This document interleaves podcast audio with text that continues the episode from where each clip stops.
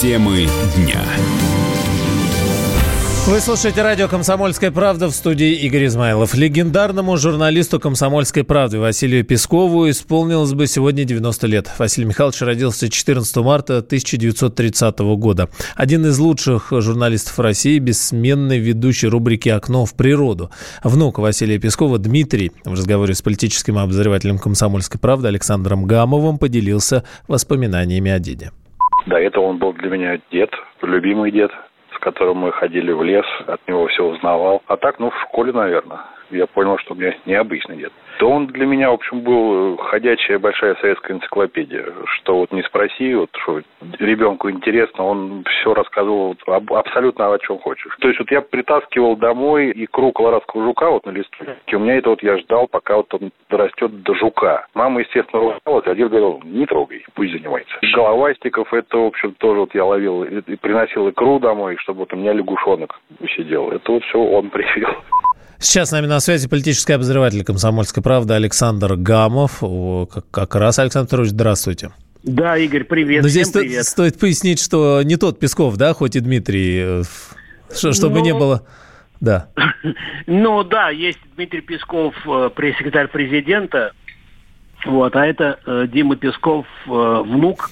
Но я просто хочу сказать, что с пресс-секретарем президента Дмитрием Песковым... Василий Михайлович наш тоже был хорошо знаком и даже несколько раз принимал участие в заседаниях географического общества. Вот. Да, вот я это объяснил.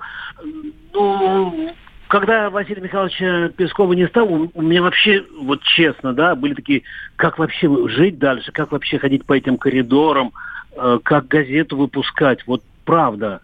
Сейчас мы уже как-то привыкли, и тем более, что он все равно остается с нами, на его книги, его какие-то мысли, его шаги иногда, в общем, э, ну не то что мерещатся, они, в общем, остались на, на, в нашей истории, понимаете? А вот про, про книги и статьи, тут же интересна тема космоса, да, теме космоса он много внимания уделял.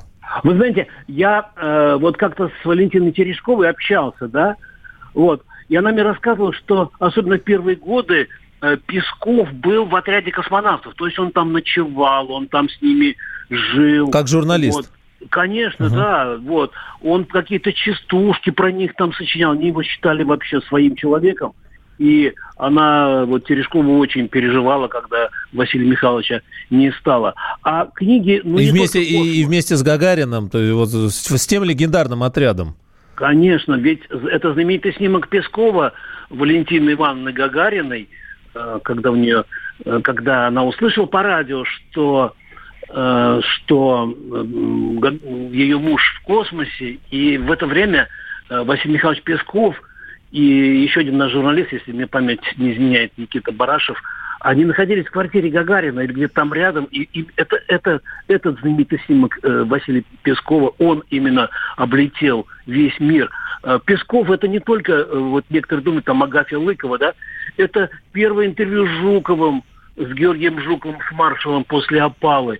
Это э, его книги э, «Край света», «Белые сны», «Путешествие с молодым месяцем», «Шаги по России», «Война и люди». Э, ну, в общем, много-много можно перечислять. Вот. Вообще, э, и э, вот э, еще я что хотел сказать. Вот некоторые думают, что вот Песков — это вот какой-то кабинетный такой вот лобастый писатель, сидит вот где-то там в кабинете и чего-то высасывает из пальца. Нет, Песков, вот наше представление, он мог в сапогах прийти, естественно, в кепке или в шапке. И вот он навсегда запомнился, он всегда в правой руке зажимал командировочное удостоверение. Тогда еще их не отменили. Он все время, либо он приехал, либо он куда-то уезжал. А еще вот. то, то поколение. Вот, э, да, да. Жена. Но это и наше поколение. Вот э, он был... Песков восемьдесят с лишним лет, он был и нашим поколением, он был также вот душой молод, и вот, вот эта вот закваска, вот этот заряд, который он оставил э, в «Комсомолке», я думаю, что это на многие, на многие, на многие годы это будет нас поддерживать. И вы знаете, иногда вот просто бывает стыдно, когда вот что-то надо сделать, да, и ты думаешь, да бог знает, бог с ним завтра. А потом вспоминаешь Василия Михайловича Пескова, который, который не, под, не, не позволял себе лениться, душе своей лениться, газете лениться. Вот, вот что такое Песков. И очень многие, очень многие, я думаю, что знают, любят его книги, они очень востребованы. И вот это «Окно в природу», которое у нас до сих пор светит в газете и в России, и в бывшем э, соци... социалистическом лагере. Потому что я вот однажды разговаривал с сыном, представьте себе, того летчика Девятаева, когда уже Василия Михайловича не стало, угу. и, он, и он очень благодарил э, Пескова. Он вспоминал, как Песков с его отцом общались. Вот. Они общались на равных. То есть Песков был, был, это такая же легенда, как Девятаев. И, и, и еще это журналист, который своим героям ставил памятники. Ну, не обязательно это был памятник там в виде обелиска летчика Девятаева. Это, мог, это м- могли быть книги, это могли быть э, передачи, программы в мире животных, которые... Это классика, это классика. Вот. Это был советский, российский э, такой вот человек, мужик. Он, он вот-вот все равно остался вот таким вот сельским. Спасибо, человеком. Александр Петрович. Александр Гамов о журналисте, легендарном журналисте «Комсомольской правды» Василии Пескове сейчас. О Конституции. Владимир Путин подписал закон о поправках к Конституции. Ранее в Совете Федерации утвердили результаты одобрения документа в региональных парламентах. За это решение проголосовали сто шестьдесят четыре сенатора, против был один, а воздержавшихся не было вовсе. В регионах одобрили поправки абсолютно все парламенты, сообщила спикер Совета Федерации Валентина Матвиенко. И теперь дело за голосованием граждан России, отметила председатель Верхней Палаты. Все было сделано без проволочек, организовано, четко. Закон одобрен всеми восемьюдесятью пятью региональными парламентами. В принципе, исходя из настроений подавляющего большинства россиян, господствующей в обществе сейчас атмосферы, результат ожидаемый. Тем не менее, это ни в коей мере не умаляет его огромной правовой и политической значимости. Ведь парламенты регионов – это, по сути, голос народа, который избирает наш депутатов. Теперь поправки должен одобрить Конституционный суд, ну а затем уже граждане России. С этого момента все требования, предъявляемые действующим основным законом в отношении одобрения поправок в Конституцию, выполнены.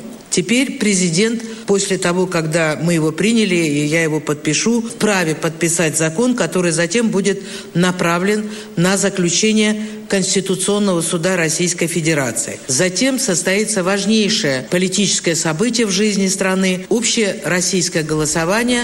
Как ожидается, само голосование общероссийское пройдет двадцать второго апреля, которое будет объявлен нерабочим днем. Изменения в основном законно будут считаться одобренными, если их поддержит более половины граждан, которые примут участие в плебисците. Если же решение на общероссийском голосовании будет положительным, президент издаст указ о включении этих поправок в текст Конституции. Кстати, поправки выложены на официальном портале правовой информации. Ну и Совет Федерации одобрил, кроме этого, поправки в бюджет России на ближайшие три года. Там заложены изменения, необходимые для реализации послания президента. Также обсудили план действий правительства в связи с проблемами в мировой экономике.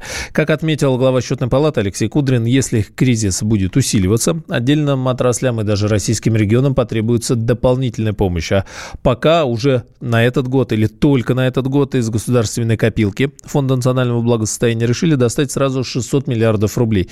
Все потому, что бюджет не досчитается в этом году двух триллионов.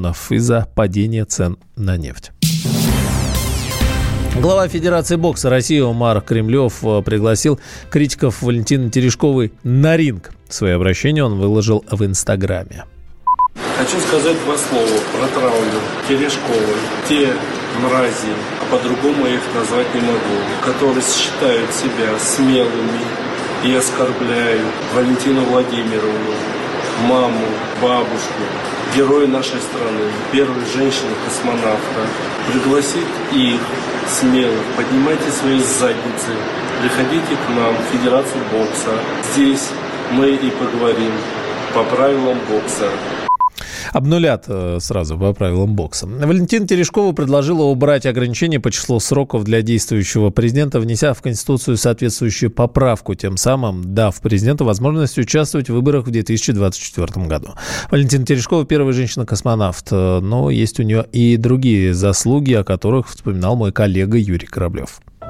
Валентина Терешкова родом из Ярославской области. Она родилась в простой сельской семье и была одним из троих детей. После школы работала на шинном заводе. Вступив в Ярославский аэроклуб, стала прыгать с парашютом. Именно среди девушек-парашютисток искали в начале шестидесятых ту, которой и предстоит стать первой женщиной в космосе. Идея о женщине-космонавте появилась после полета Юрия Гагарина, и Никита Хрущев сильно загорелся этой мыслью. На первом этапе было выбрано несколько тысяч претенденток, которые подходили по ряду параметров. Возраст до тридцати, рост до ста семидесяти, вес до семидесяти килограммов. Из тысяч кандидаток отобрали тридцать. Из них в конечном итоге выбрали пятерых. Среди них и была Валентина Терешкова. Есть информация, что по медицинским показателям и результатам тестов Валентина была далеко не лучшей из пяти девушек. Но именно она понравилась Хрущеву. У Терешковой была и наиболее подходящая для такой миссии биография. Комсомолка, из рабочей крестьянской семьи, отец погиб на войне. В космос Терешкова, получившая позывной «Чайка», отправилась шестнадцатого июня тысяча девятьсот шестьдесят третьего года. Ей было тогда двадцать шесть лет. Она единственная в мире женщина, кто сделала это в одиночку. На космическом корабле «Восток шесть» она провела трое суток и преодолела почти два миллиона километров. После полета в космос Терешкова стала настоящей знаменитостью. Ей предстояли многочисленные поездки, официальные визиты, важные мероприятия в разных точках планеты. Правда, в космос Валентина Владимировна больше не летала, а вот на Земле едва не погибла. Зимой тысяча девятьсот шестьдесят девятого года машину с космонавтами, где находилась и она с мужем, обстреляли на территории Кремля. Злоумышленник покушался на Брежнева, но ошибся и выпустил одиннадцать пуль не в тот автомобиль. Водитель машины погиб, двое космонавтов получили легкие ранения, Валентина Терешкова не пострадала. шестидесятых годов по сегодняшний день Валентина Владимировна занимается общественной деятельностью. Более десяти лет назад она стала депутатом Ярославской областной думы, а в две тысячи одиннадцатом году была избрана в Госдуму. В эти дни все обсуждают ее предложение убрать ограничения по числу президентских сроков в обновленной Конституции. Такое заявление она сделала с трибуны Нижней палаты парламента. Он не такой человек, который будет ставить вопрос о себе лично. А мы должны обязательно этот вопрос ставить. А решать будет народ.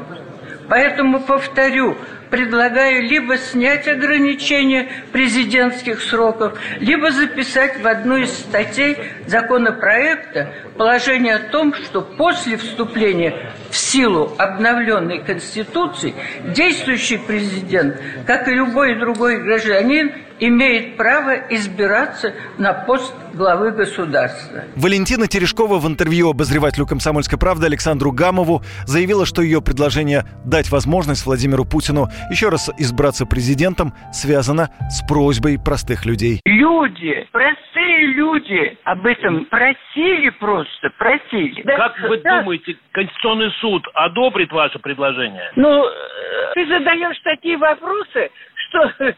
А ты как считаешь? Я надеюсь, что да. Чего Если... спрашиваешь? Если это люди спрашивают. Валентина Терешкова также добавила, что люди, которые критикуют ее поправку о праве действующего президента переизбираться после вступления в силу поправок в Конституцию, просто не любят Россию. Юрий Кораблев, радио «Комсомольская правда». Темы дня.